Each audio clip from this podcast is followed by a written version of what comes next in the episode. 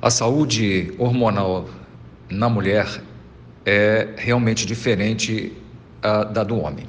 Os hormônios femininos, desde a puberdade, o ciclo menstrual, a perimenopausa, a menopausa, tudo isso faz da vida hormonal da mulher muito mais complexa e sintomática do que nos homens. Basta ver que o envelhecimento funcional da mulher ocorre a cada década e do homem a cada duas décadas. Portanto, é preciso uma atenção muito objetiva em relação ao que se segue ao longo da, do segmento dos anos da mulher. É, os alertas são dados pelo corpo, mas por vezes ignorados pela própria mulher. Por exemplo, dores corporais, a inflamação metabólica, se começa a ganhar peso, mesmo comendo a mesma ração alimentar, e o corpo começa a dar sinais de que engorda porque queima menos.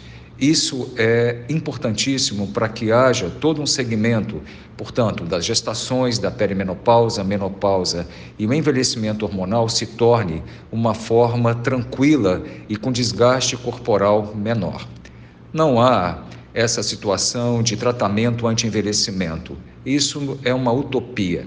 Na verdade, o que você eh, pode fazer é envelhecer biologicamente mais lentamente do que a cronologia do tempo. Ou seja, daqui a 30 dias estaremos todos mais velhos 30 dias.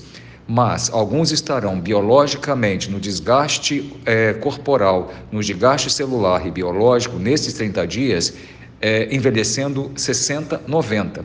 E a estratégia é que daqui a 30 dias consigamos envelhecer, por exemplo, 7 dias. Nós temos que é, degenerar nosso corpo mais lentamente do que a cronologia do tempo os sinais de alerta são emitidos. Infelizmente, muitos não vêm.